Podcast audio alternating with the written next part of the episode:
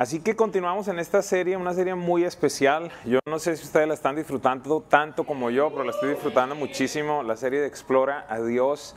Ah, y estamos tratando, para aquellas personas que están llegando en este día o que nos están viendo a través del Internet por primera vez, estamos tratando de contestar las preguntas más comunes que tienen las personas en este tiempo respecto a la fe, a la espiritualidad, al propósito, a la vida a nivel general.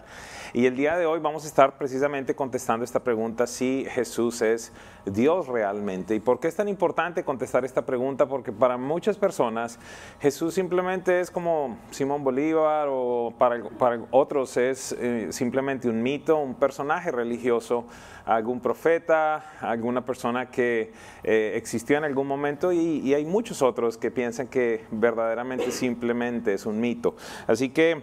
Ah, quiero ir directamente a la enseñanza del día de hoy y creo que este es uno de esos días en los cuales eh, usted va a querer tener el bosquejo de la predicación. ¿Por qué razón? Porque le voy a dar un montón de escrituras y le voy a dar un montón de soporte bíblico y así usted escriba muy rápido, no creo que vaya a ir al, al ritmo. Así que si usted no lo ha hecho, este sería un excelente momento para descargar la aplicación. En la aplicación siempre están los bosquejos, están los puntos fundamentales de las enseñanzas y el día de hoy pues van a tener allí toda la información. Así que voy a entrar directamente en la enseñanza y la he dividido fundamentalmente eh, en dos áreas específicas. Número uno, ¿qué dice la historia? Así que durante la primera sección de la enseñanza voy a estar hablando eh, de, qué es lo que nos dice la historia respecto a este personaje bíblico, este personaje de la historia como tal. Y lo segundo es qué dice la Biblia sobre Jesús. Así que entremos en materia.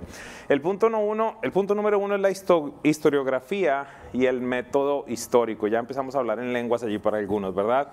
Historiografía.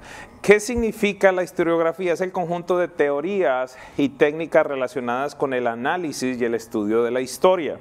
Es gracioso pensar que hay gente que se dedica a estudiar la historia, pero, pero la realidad es muy importante. ¿Por qué razón? Porque ellos tienen diferentes métodos, diferentes procesos para corroborar que aquello que usted y yo hemos aprendido en las clases de historia es verídico, es verdadero. Y precisamente en todo este proceso de corroborar la historia, el método más eh, eficaz que se tiene es el método histórico.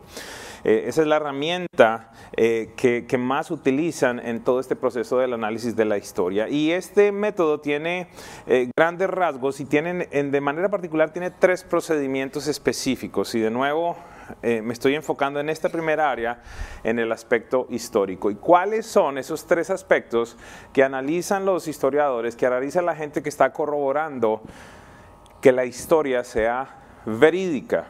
Ojo con esto, ¿por qué? Porque le, voy a hablar de cosas que eh, en, en, esta primera parte no tiene absolutamente nada que ver con la Biblia, sino con la historia. ¿Está bien? Y es mi anhelo y es mi propósito que ustedes salgan hoy fortalecidos, que ustedes salgan hoy equipados, que ustedes comprendan de una mejor manera todo este proceso de lo que se llama verdaderamente la fe. Ayer una persona me estaba eh, dando un servicio en, en, un lugar y, empezamos a hablar allí de diferentes cosas. Y, y esta persona, hacia el final de la, de la, reunión que teníamos allí, yo le decía, ¿sabes algo? Tú me recuerdas de alguien que Jesús encontró que se llamaba Nicodemo y, Jesús le dijo a Nicodemo, estás muy cerca de entrar en el reino de los cielos. Esta persona tenía muchos conceptos correctos, pero no tenía el fundamento, el sustento para tener una fe sólida. Y yo no quiero que esta casa esté de esa manera. No quiero que esta casa simplemente diga, no, yo creo en Jesús. ¿Por qué crees en Jesús? Mm, porque, porque sí. Eh, es importante tener solidez en lo que tú crees. ¿Te parece? Muy bien, entonces hablemos de este proceso que se llama el método histórico y de los tres procedimientos que se llevan a cabo para corroborar la historia. El primer procedimiento se llama heurística o la búsqueda de las fuentes. ¿En qué consiste? Eh, simplemente la recopilación de toda la información disponible, documentos, informes, artículos periodísticos, fotografías. Ustedes entenderán que en el tiempo de Jesús no habían celulares, ¿verdad? ¿Sí saben eso? Por si acaso, eh, no hay eh, fotografías, no hay artículos periodísticos, pero vamos a ver que sí existe sustento para ciertas cosas. Entonces, eh, también se debe leer lo que se ha escrito sobre el tema. En esta etapa entonces afloran las primeras dificultades. ¿Por qué razón? Porque vamos a encontrar eh, contradicciones muchas veces entre la versión que una persona tenía y otra persona también tenía. Pueden clasificarse, ojo con esto por favor, porque va a ser muy importante para todo lo que vamos a estar viendo. Esas fuentes pueden clasificarse como fuentes primarias o secundarias. ¿De qué depende eso? De la proximidad que esas fuentes hayan tenido a los hechos ocurridos. Me voy a, voy a, voy a tomarles, eh, voy a dar un ejemplo específico.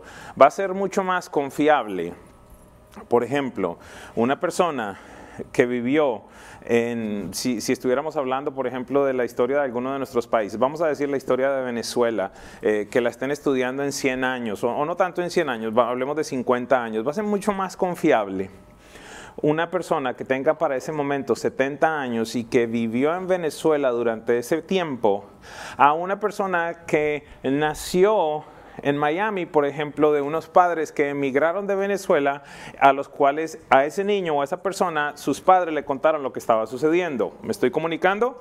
¿Cuál de los dos va a ser más confiable? El primer caso, ¿por qué razón? Porque estuvo cerca de los hechos, porque los vivió, porque estuvo allí. La otra persona ya tiene una segunda versión posiblemente. Entonces, allí se catalogan las fuentes primarias o secundarios. Eh, entonces allí es cuando se hace necesaria una segunda fase para llegar a la verdad y esto es algo muy importante. Los historiadores sacan de allí todo concepto subjetivo. ¿A qué se refiere? Si ellos lo van a hacer de una manera correcta, tienen que sacar su corazón, tienen que sacar sus, conclusiones, tienen que sacar sus inclinaciones históricas, políticas, religiosas. Si van a hacer el trabajo de una manera correcta, el aspecto subjetivo no puede estar allí. Son como unos investigadores de una escena de crimen, por llamarlo de alguna manera. Eh, ellos simplemente tienen que analizar los hechos. ¿Me estoy haciendo entender? ¿Estamos, ¿Estamos enredados? ¿Estamos perdidos? No, ¿verdad? Gracias a Dios. El punto número dos en este método histórico, que es la crítica. ¿Qué significa la crítica? Es ese proceso donde se evalúa la validez o no de las versiones que están siendo contradictorias. Y esta es una fase compleja. ¿Por qué razón? Porque básicamente es empezar a sopesar empezar a ver qué tan fuerte es una versión versus la otra versión. De nuevo, hay personas que se dedican a hacer esto específicamente. Y por último, está la síntesis, que en esencia la síntesis es el, instante, la fase donde se compilan todos los datos y las informaciones para que se alineen en un marco general eh, de todo lo investigado. Allí entonces se conecta toda la información recopilada para tratar de llegar a presentarle al público en general un texto que sea correcto y que sea alineado o lo más alineado posible con los hechos que ocurrieron. ¿Estamos claros? Creo que hay dos o tres que están claros. Los, otros pueden ir mañana o pasado mañana y vuelven a escuchar, ¿ok? Muy bien. Entonces, la primera pregunta que surge es, ¿podemos estar seguros ni siquiera voy a empezar a hablar aquí de si Jesús es Dios, sino podemos estar seguros que Jesús existió realmente. Las evidencias históricas de la existencia de Jesús de Nazaret han sido admitidas y pueden ser consultadas con facilidad. Además, a diferencia de otras figuras históricas controvertidas, la figura de Jesús se recoge en textos, ojo, escritos en las décadas siguientes a su muerte. Esto es muy importante. De nuevo, vamos al caso de Venezuela. No es lo mismo una persona que escribiera la historia de Venezuela en cinco años y que vivió allí a una persona que la escriba en 40 años y que no haya vivido en Venezuela. Me, comunico, perdón, voy a hacer mucho énfasis. ¿Para qué? Para que entendamos este aspecto histórico. Entonces, hay muchos textos muchos escritos que fueron, eh, que salieron a la luz en las décadas siguientes a su muerte. Importantísimo, tanto de historiadores romanos y judíos como de personas cristianas. Entonces, lo trascendente aquí, ¿cuál, ¿qué es? Que no tan solo eh, el, el referente que se tiene es de la Biblia o es de creyentes, sino de historiadores de personas que simplemente estaban compilando lo que había sucedido en esos momentos, ¿ok? Es súper importante, ¿por qué razón? Porque les dije anteriormente que en este proceso no tiene que estar involucrada la parte subjetiva. Sería muy sencillo entonces si simplemente se sacara toda esta información de lo que escribieron creyentes, porque allí entonces, ¿qué pasaría? Pues habría una inclinación una inclinación a que decir, no, sí, verdaderamente este personaje existió. Pero las fuentes entonces provienen tanto de historiadores judíos, romanos y también de historiadores creyentes. ¿Qué evidencias nos dan los, los textos antiguos? Número uno, además de su antigüedad, los primeros textos cristianos son muy valiosos por ser muy detallados. Los primeros textos cristianos sobre Jesús, entre ellos obviamente las epístolas del apóstol Pablo, espero que las, hayamos leído, eh, y todos los evangelios del Nuevo Testamento fueron escritos, escúcheme por favor, entre 25 y 40 años después de que ocurrieron los hechos. A nivel histórico, esto es extremadamente fiel. Alguno pudiera decir, no, pero imagínate, en 40, en 40, años todo lo que pasa, en 25 años todo lo que pasa. Sí, pero a nivel histórico es extremadamente fiel. ¿Por qué razón? Porque lo que se quiere es acercarse de la mayor manera o de, de la mejor forma al tiempo en los cuales los hechos ocurrieron. Entonces, esta es una fuente de altísima fidelidad. ¿Por qué razón? Por lo cercano al tiempo en el que ocurrieron estos hechos. En este sentido, entonces, estas primeras pruebas aparecieron, escúcheme por favor, mientras muchos testigos de la vida y muerte de Jesús aún se encontraban con vida. Esto es muy importante. Eh, eh, de nuevo, espero que el día de hoy salgamos fortalecidos y comprendiendo mucho mejor. Además, en estos textos se presentan detalles culturales, históricos, geográficos, acordes con la Palestina de esa época. Entonces, esto nos deja saber que son textos confiables. Pero, pero pudiéramos hacer otra pregunta, porque esta es la pregunta respecto a los textos que tienen que ver con el cristianismo, las cartas, los evangelios. Pero ¿qué pasa? Con historiadores o con textos que no tienen que ver nada con la fe. Eh, y entonces la pregunta sería, ¿qué dicen los autores que no pertenecían al cristianismo? Eh, si, si usted es de los estudiosos de la palabra, si usted es de los estudiosos de la Biblia, hay, hay por lo menos un libro de historia que yo le quiero recomendar y es el libro de Josefo. Es, es, es, un, es un historiador excelso, eh, es lo más confiable que puede existir en esa época, en esos tiempos. Y, mire lo que pasa allí entonces. El primer autor no cristiano en escribir sobre Jesús fue el historiador judío fariseo Tito Flavio Josefo, quien escribió una historia del judaísmo aproximadamente en el año 93 después de Cristo. Ojo, este es uno de los libros que yo tengo en casa y que consulto. Al leerlo, este, esta semana me puse a detallarlo adicionalmente, no tan solo hace presencia el personaje de Jesús en un libro de historia, de un historiador no cristiano, de un historiador romano, no sé si todos están entendiendo el peso de esto que estoy hablando. No tan solo aparece obviamente la vida de Jesús, o por lo menos referencias a Jesús, sino de Juan el Bautista.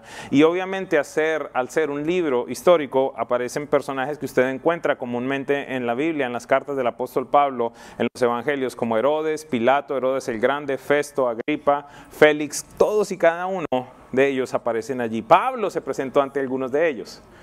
Eh, y, de nuevo, espero que podamos estar disfrutando esta mañana de la información que se está dando. La iglesia es, eh, en este momento, es equipada, es fortalecida en su fe. Quise sacar un texto precisamente de estas escrituras de Josefo. Y, mire lo que dice, eh, estas escrituras se llaman antigüedades judías. Dice, había por esa época, ojo, recuerde, este es un, ¿un qué? Historiador historiador romano. Ok, dice, había por esta época un hombre sabio, Jesús, si es lícito llamarlo hombre. Qué lindo que, que, Dios permite que un historiador diga esto, pues era hacedor de maravillas, un maestro tal que los hombres recibían con agrado la verdad que les enseñaba. Atrajo así a muchos judíos y gentiles. Él era el Cristo, Qué hermoso, ¿verdad? Y cuando Pilato, a sugerencia de los principales de entre nosotros, porque dice que era, que era adicionalmente un fariseo también, ¿verdad? Dice, a sugerencia de algunos de nosotros, le condenó a ser crucificados. Aquellos que le amaban desde el principio no le olvidaron, pues se volvió a aparecer vivo ante ellos al tercer día exactamente como los profetas lo habían anticipado y cumpliendo otras diez mil cosas maravillosas respecto a su persona que también habían sido preanunciadas. Y la tribu de los cristianos, llamados de ese modo por causa de él, no ha sido extinguida hasta el presente.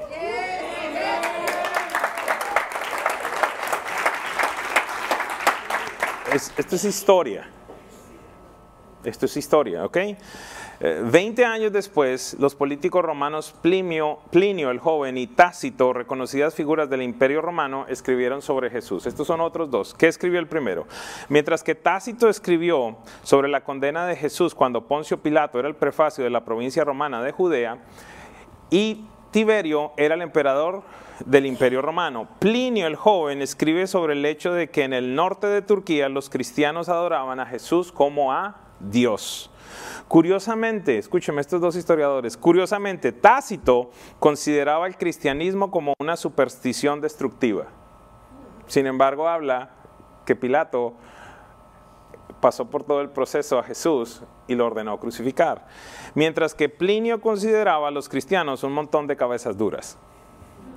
Entonces, a pesar de su posición personal, ellos no, no negaban la historia y no negaban la existencia de un personaje tan trascendental como Jesús.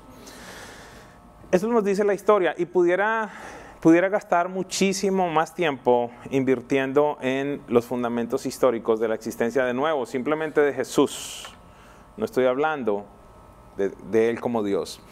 Pero, pero, ¿qué nos dice la Biblia? Y desde ahora eh, le, le, quiero invitar para la próxima semana. ¿Por qué razón? Porque la siguiente pregunta que vamos a estar contestando es si la Biblia verdaderamente es confiable. Y, vamos a tener al presidente de las sociedades bíblicas explicándonos por qué razón podemos confiar en la Biblia y en los escritos. ¿Ok? ¿Le parece interesante? ¿Están creciendo en la fe? ¿Qué dice la Biblia? Los escritores de la Biblia anunciaron hechos específicos sobre el nacimiento, vida, obra, muerte y resurrección de Jesús, algunos de ellos con más de 700 años de anticipación. Yo no sé si usted piensa que eso es coincidencia. Yo no sé si usted, piensa que simplemente eh, alguien en algún momento empezó a hilar algunas cosas y wow, de casualidad entonces ocurrió todo. Yo tengo que ver la mano de Dios obrando en todo esto, sobre todo cuando estamos hablando de 700, 500 años, 600 años. Eh, por ejemplo, algunas de las personas que escribieron sobre Jesús, Isaías estuvo alrededor de 700 años antes del nacimiento de Jesús, Miqueas 722, Zacarías 520 años, Jeremías alrededor de unos 626 años, Oseas como unos 750 años. Y, y, aquí es donde voy a empezar permítanme decirle de esta manera, disparar como si fuera una ametralladora, pero es que no tengo el tiempo para entrar en el detalle de todas estas cosas. Pero ¿qué nos dice la Biblia? Eh, en el libro de Isaías capítulo 7, 14 nos dice que nacería de una virgen y eso se corrobora en Mateo 1 y Lucas 1. En Miqueas 5, 2 nos dice que nacería en Belén y se corrobora en Mateo 2, 15. En Jeremías 31, 15 dice que alrededor de su muerte habría masacre de niños inocentes y eso se corrobora en Mateo 2, 17 al 18. En Oseas 11, 1 nos dice que en determinado momento ese bebé saldría, ese niño saldría exiliado a Egipto, huiría a Egipto y eso se corrobora en Mateo 2.15. En, en Daniel 9, 24 al 35 nos habla claramente sobre la muerte de este eh, Mesías y también nos habla y nos profetiza sobre la destrucción del templo eh, en, en, Jerusalén y esto ocurrió en el año 70 por un general romano llamado Tito. Y eso fue profetizado por Daniel. Estamos hablando de siglos y siglos de anticipación. Eh, en Zacarías 9:9, en Isaías 62:2 nos habla respecto a que ese Mesías iba a entrar en un burrito, en un asno a Jerusalén. Y esto se corrobora en Mateo 21, del 1 al 12, y en Juan 12, 14 y 16. En el Salmo 41:9 nos dice que sería traicionado por aquel que comía del plato con él. Y en Mateo 26:15 es corroborada la historia. En Zacarías 11 del 12 al 13 nos dice que sería vendido por 30 monedas de plata. Y en Mateo 26, 15 esto ocurre. En Isaías 53 vemos claramente todo el proceso de juicio, de tortura, de crucifixión y en los evangelios se corrobora claramente. En el Salmo 22, 16 y en Zacarías 12, 10 nos dice que sus manos y sus pies serían penetrados y en Juan 20, 27 se corrobora que así sucedió. Y yo siento la presencia de Dios en este lugar de una manera muy especial. Wow. En Isaías 53, 7 y en el Salmo 38 nos dice que Él guardaría silencio ante sus acusadores. Y en Mateo 26, 63 y Mateo 27, 2 al 14 vemos cómo esto ocurrió. En Zacarías 12, 10 nos dice que sería penetrado su costado y en Juan 19, 34 lo vemos ocurrir. En el Salmo 22 del 6 al 7 y en el Salmo 119, 5 vemos que sería burlado, insultado y mofado, que la gente pasaría al lado y se burlaría él y eso lo vemos corroborado en Mateo 27, 39. En el Salmo 69, 21 nos dicen que le ofrecerían vinagre con hiel. Y eso se corrobora en Mateo 27, 34 38 y en Juan 19, 29. Nos dice también Isaías 53 del 9 al 12 que él moriría entre malhechores. Y en Mateo 27, 38 lo vemos y en Lucas 23, 33. Espero que alguien esté tomando nota. Tengo acá más de 20 profecías cumplidas. En Salmos 22, 18 nos dice que sus vestidos serían repartidos y sobre sus túnicas serían echadas las suertes. Y eso lo vemos corroborado en Marcos 15, 24 y en Juan 19, 24. En el Salmo 34, 20 y en Éxodo 12, 46, desde la misma ley, nos dice que a ese cordero no se le podría partir ningún solo hueso. Y eso lo vemos en Juan 19:36. Esta es una de las cosas tremendas. ¿Por qué razón? Porque en el proceso de crucifixión, de masacre que los romanos hacían, una de las últimas cosas que hacían para asegurarse de que estas personas que estaban siendo crucificadas estaban totalmente muertas es que le daban un garrotazo para romperle las piernas, la tibia y el peroné. ¿Para qué? Para que muriera por asfixia. Pero antes de eso, para que se cumpliera, que le atravesarían el costado, entonces viene un soldado, lo eh, atraviesa y sale de él solamente agua para que se cumpliera la profecía. Y entonces inclusive algo que ellos hacían y que a todos le rompían las piernas, a Jesús no se la rompe porque estaba profetizado que ni un solo hueso sería quebrado.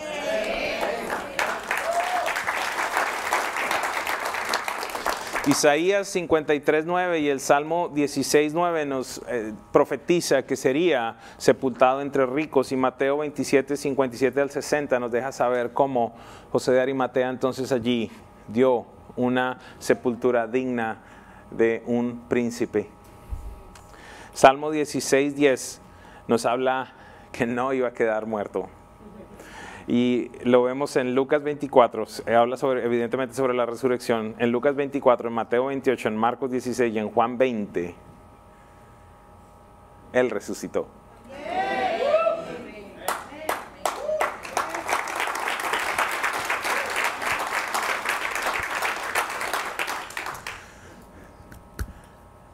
La pregunta que te quisiera plantear en estos minutos que me quedan es,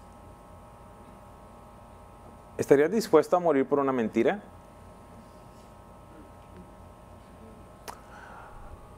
Si se generara una mentira y, y simplemente te dieran dinero por defender esa mentira, ¿hasta dónde estarías dispuesto a ir? Perdón si soy un poco fuerte con esta declaración, pero creo que sería estúpido morir por una mentira cuando tú sabes que es una mentira. Sería ilógico, sería absurdo dejar a tu esposa, a tus hijos, dejar a tu familia y morir sin una causa que sea verdadera. ¿Y por qué le hablo esto? Porque quiero contarle un poquitito cómo, qué sucedió con, con los apóstoles de Jesús. Y, quiero, para aquellos que, que quieren profundizar mucho más en el tema, eh, en, tanto, en tanto estaba preparando la enseñanza, el Señor me trajo, me recordó eh, un libro que leí hace muchos años y que, y que debería ser parte de la biblioteca de todo creyente. ¿Y, por qué es interesante este pequeño librito? Afortunadamente conseguimos, yo no sé cuántos, como 80 creo que conseguimos en la librería, en el distribuidor. Eh, ¿Cómo fue que salió? ¿4 dólares o 5 dólares? 5 dólares vale esto. ¿Por qué es interesante? Este libro se llama Más que un carpintero. ¿Por qué es interesante? Porque George McDowell, años atrás, en su escepticismo y en su incomodidad con los creyentes, se propuso escribir un libro para dejarles saber qué tan engañados estaban los creyentes. Y empezó a analizar absolutamente todo a nivel histórico, todas las fuentes, todo lo que sucedió, él como un gran profesional, y llegó a una conclusión, que Jesús era más que un carpintero.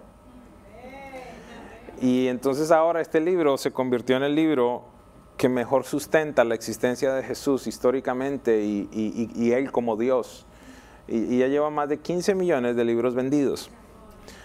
Eh, y uno de los apartes que me llama muchísimo la atención, ahora se los voy a leer, tiene que ver con, con el fin de los apóstoles. Pero antes de eso quiero hablarles de uno en particular que es muy interesante. ¿Por qué razón? Porque eh, todos los apóstoles murieron de una manera bien compleja, se lo voy a mostrar con excepción de Juan.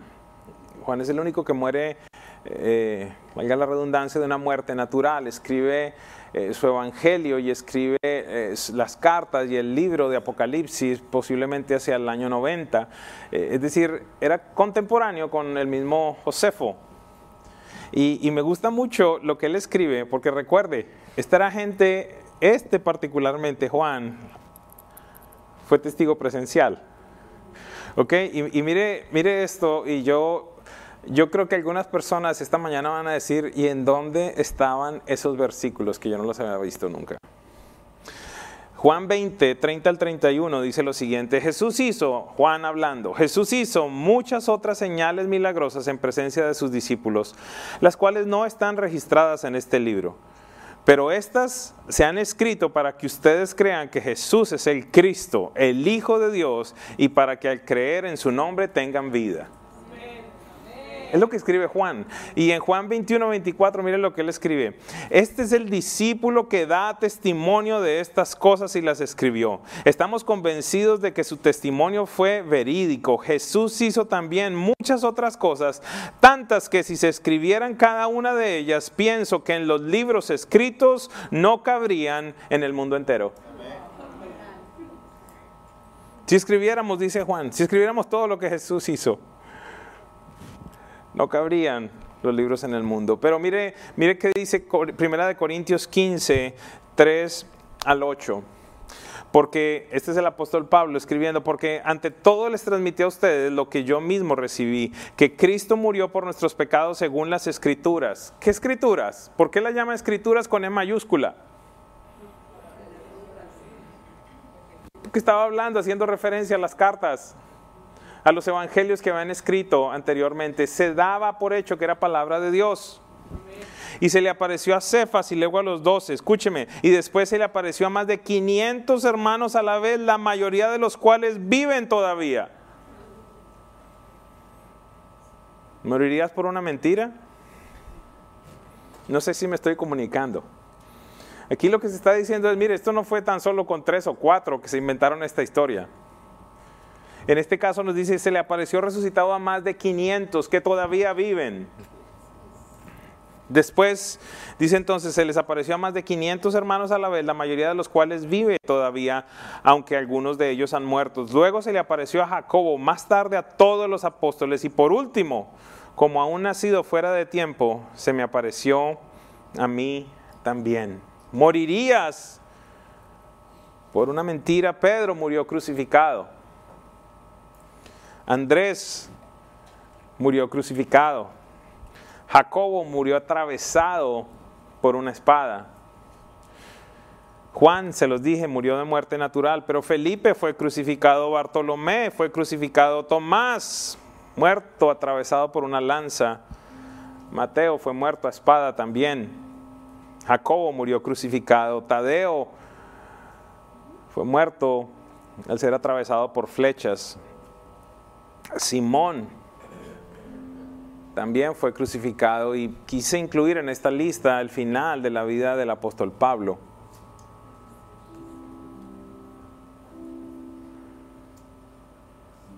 Ayer estaba con un muchacho y, empezamos a hablar y llegamos a una película que se llama Pablo el apóstol de Cristo y, me dijo, no, no la he visto. Le digo, tienes que verla. Y si ustedes no la han visto, tienen que verla. La primera escena simplemente muestra cómo los romanos en las noches colocaban como antorchas los cuerpos de los cristianos y así alumbraban las calles.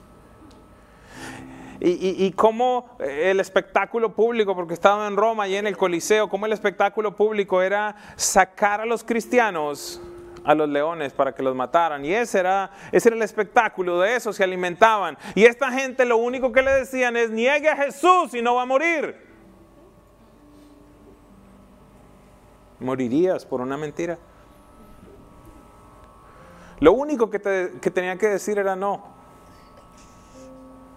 No existió. No es Dios, no resucitó.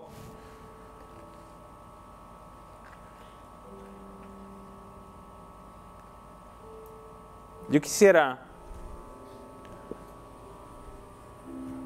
que te tuvieras que enfrentar a salir con tu hijo o tu hijita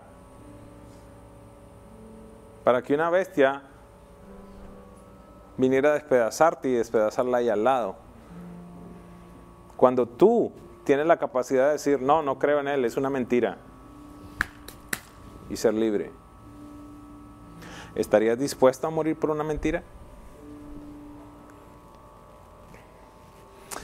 En Marcos 10, 38 y 39, esta mañana lo leía, Juan y su hermano vienen,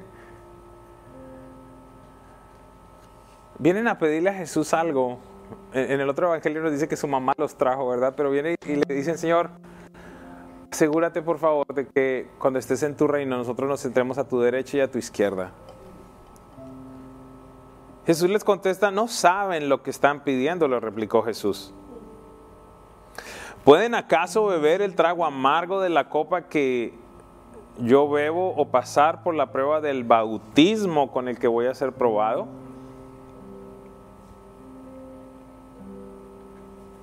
Les estaba diciendo, tienen la capacidad, antes de, antes de la gloria, tiene que venir la humillación, la tortura, la muerte para que después venga la resurrección y después la gloria. Pero, pero ustedes me están pidiendo ir desde acá, que están conmigo hasta la gloria, pero hay un proceso que se tiene que vivir. ¿Están dispuestos? Les pregunta Jesús.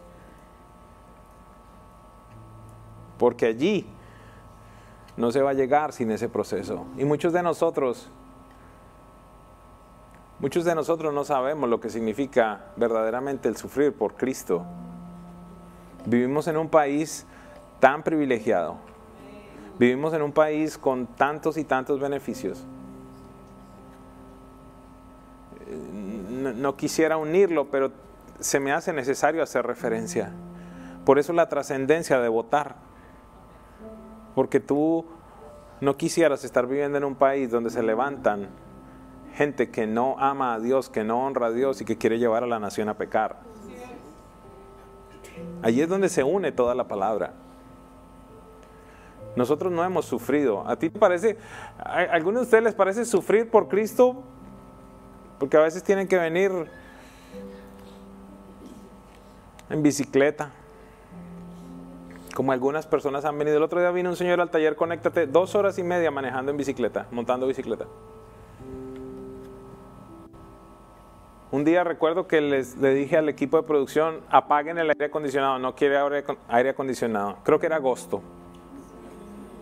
Usted tiene que ver la gente, algunos de ustedes seguramente estaban acá. ¿Cómo voy a adorar con este calor? Y algunos de ustedes se pelean por la silla donde lo sientan. Yo me sacrifico por ti, Señor, me siento contra la pared.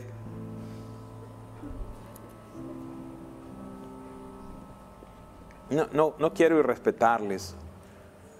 Lo que quiero decirles es que ni tú ni yo hemos vivido lo que significa el sacrificio por el Evangelio. Y aquí entonces Jesús le pregunta a los discípulos y le dice, ¿ustedes están dispuestos? ¿Saben algo muchachos? El, tema del bullying no es, no es ahora. Yo recuerdo claramente a mis amigos cómo se, se arrodillaban me veían en la clase de soccer y se arrodillaban y decían, aleluya, aleluya. Cristiano Pandereta y tantas otras cosas que me dijeron. Lo interesante es que esa gente con los años viene a pedirme consejo.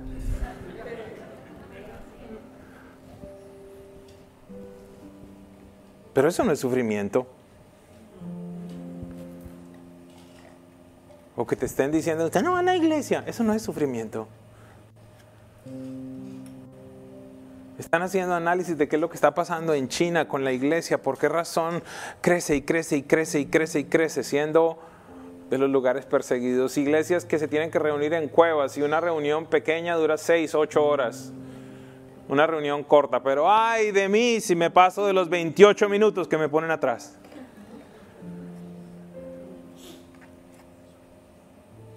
No, sabemos lo que eso significa, iglesia.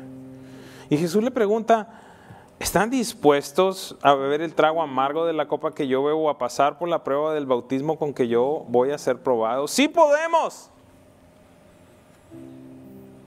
Sí podemos. Ah, con tal de estar allá sentado contigo, sí podemos. ¿En dónde firmo? Y eso es lo complejo de los llamados que hacen las iglesias muchas veces. Recibe a Jesús como Señor y Salvador y tu depresión se va a ir. Recibe a Jesús como Señor y Salvador para que tus finanzas se mejoren. Si quieres que la adicción no esté más en tu vida, recibe a Jesús como Señor y Salvador. Él todo lo puede hacer, Él todo lo hace. ¿Quieres que tu matrimonio se restaure? Recibe a Jesús como Señor y Salvador. Y entonces la gente va, levanta, yo quiero, yo quiero, yo quiero, yo quiero, yo quiero. ¿Quién no? Va, pero es que no le dicen que hay un proceso de muerte. ¿Quieres salir de deudas? ¿Quieres ser restaurado? Sí, aleluya. Y después llegan acá, tienes que hacer presupuesto, tienes que ordenarte, tienes que decir no, diezma, ofrenda. Ay, pero eso no me lo dijeron. Yo cuando levanté la mano, no, yo no firmé por eso. Yo no firmé por diezmo.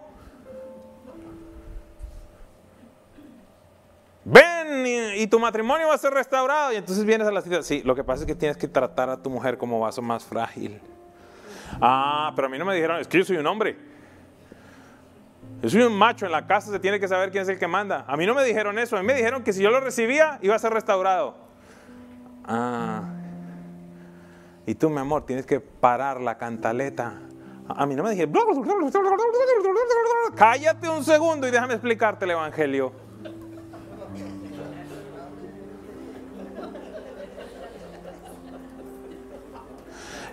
Ojo, entonces, ¿quién, ¿quién no va a recibir a un Jesús así? ¿Una, una oferta? La ganga. Espero que de todos entiendan el término ganga. La promoción on sale.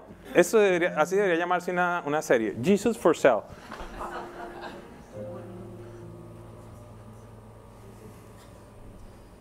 ¿Quién no lo va a recibir así?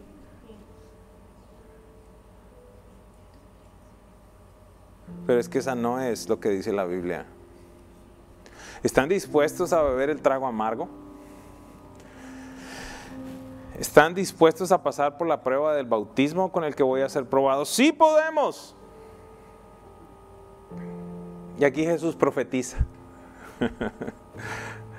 Ustedes beberán la copa que yo bebo. Les está anunciando la muerte que ustedes van a tener. Mire, Pedro crucificado, Andrés crucificado, Felipe crucificado, Bartolomé crucificado, Jacobo crucificado, Simón crucificado. Algunos historiadores dicen que unos de ellos se sentían indignos de ser crucificados de la misma manera como su maestro y se hicieron crucificar cabeza abajo. pero lo salvaba a negarlo. ¿Por qué no lo hicieron? Entonces, ¿por qué no lo hicieron? Porque ellos sabían cuál era la verdad. Qué lindo lo que dice Juan, lo que yo vi, lo que yo atestigué. Por esa razón, cuando uno no ha tenido un encuentro personal con Jesús, es tan sencillo negarlo. ¿Cómo lo niegas tú? En los taxes. Hello, en esta época que aparecen los magos. ¿Cómo lo niegas tú? En la manera como tratas a tus semejantes, en la manera como te comportas en el trabajo, como te comportas cuando nadie te ve? ¿Cómo lo niegas cuando manejas tus finanzas como se te da la gana y no como Él dice? ¿Cómo lo niegas cuando, cuando haces tu vida como se te antoja y no como Él lo dice? Pero esta gente murió porque estaban convencidos de lo que habían visto. ¿Quién ¿Quién le va a decir a uno que no era real cuando lo vio muerto, vuelto una porquería, completamente destruido y después lo ve resucitado? Le imparte el Espíritu Santo, reciben el bautismo del don de lenguas, reciben poder. Pasan ahora, Pedro, que, que, maldecía en el momento en el que vinieron a decirle, tú también eras de ahí, y empezó a salir de todo, cocodrilos, panteras, tigres, de todo salía de la boca tiene un encuentro con ese Cristo resucitado. Y ahora, ¿qué pasa? Que dice que, que, le ponían los enfermos para que por lo menos la sombra de Pedro los tocara.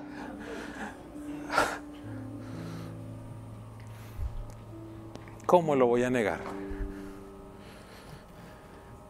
Ustedes beberán la copa que yo bebo, le respondió Jesús, y pasarán por la prueba del bautismo con que voy a ser probado. ¿Es Jesús realmente Dios?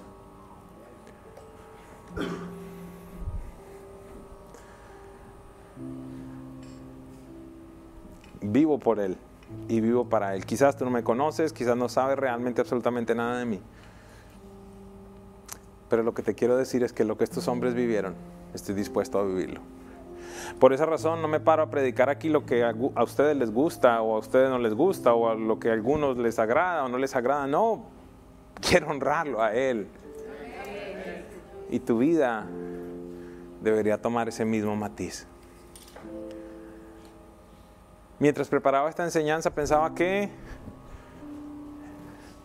¿qué más puedo hacer para, eh, les voy a hacer súper claro, ¿qué más puedo hacer para demostrarle a la gente que Jesús es Dios? Y yo, me pensé, ¿cómo que voy a demostrar? ¿Qué, qué, qué voy a probar? ¿Que el agua moja?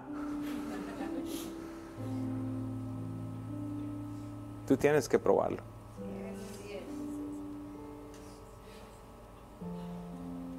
Él es real. Él es real. Y, pensé en determinado momento pedirle a la gente, aquellos que Jesús haya hecho X y Y cosas, pónganse en pie, hagan esto, hagan aquello. ¿Sabe a qué conclusión llegaríamos? A que todos nos levantamos, por lo menos los que hemos, le hemos conocido.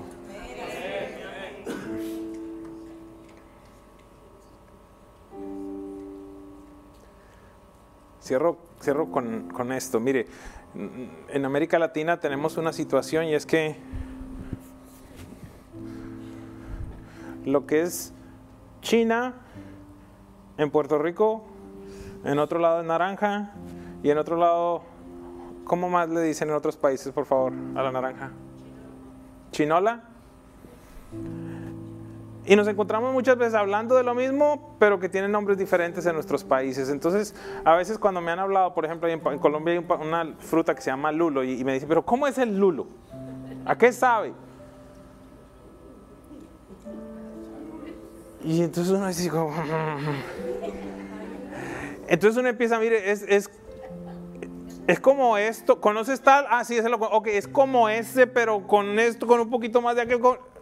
Tienes que mostrar referencia de algo que esa persona conoce. ¿No conoces a Jesús? Voy a tratar de describirte. Es como tener la mayor esperanza del mundo. Es como tener el amor más grande de la vida. Es como tener la felicidad que no se puede describir a pesar de que no estés viviendo momentos felices. Es como en medio de la tormenta tener una paz que nos entiende. Es como en medio de cuando tú dices, no hay manera de que esto suceda. Por dentro tú sabes que algo va a pasar porque Él es el autor y el consumador de la fe. ¿Cómo te lo describo? Es difícil describírtelo, compruébalo. Él es Dios. Él es el Dios que nos amó a tanto a todos nosotros.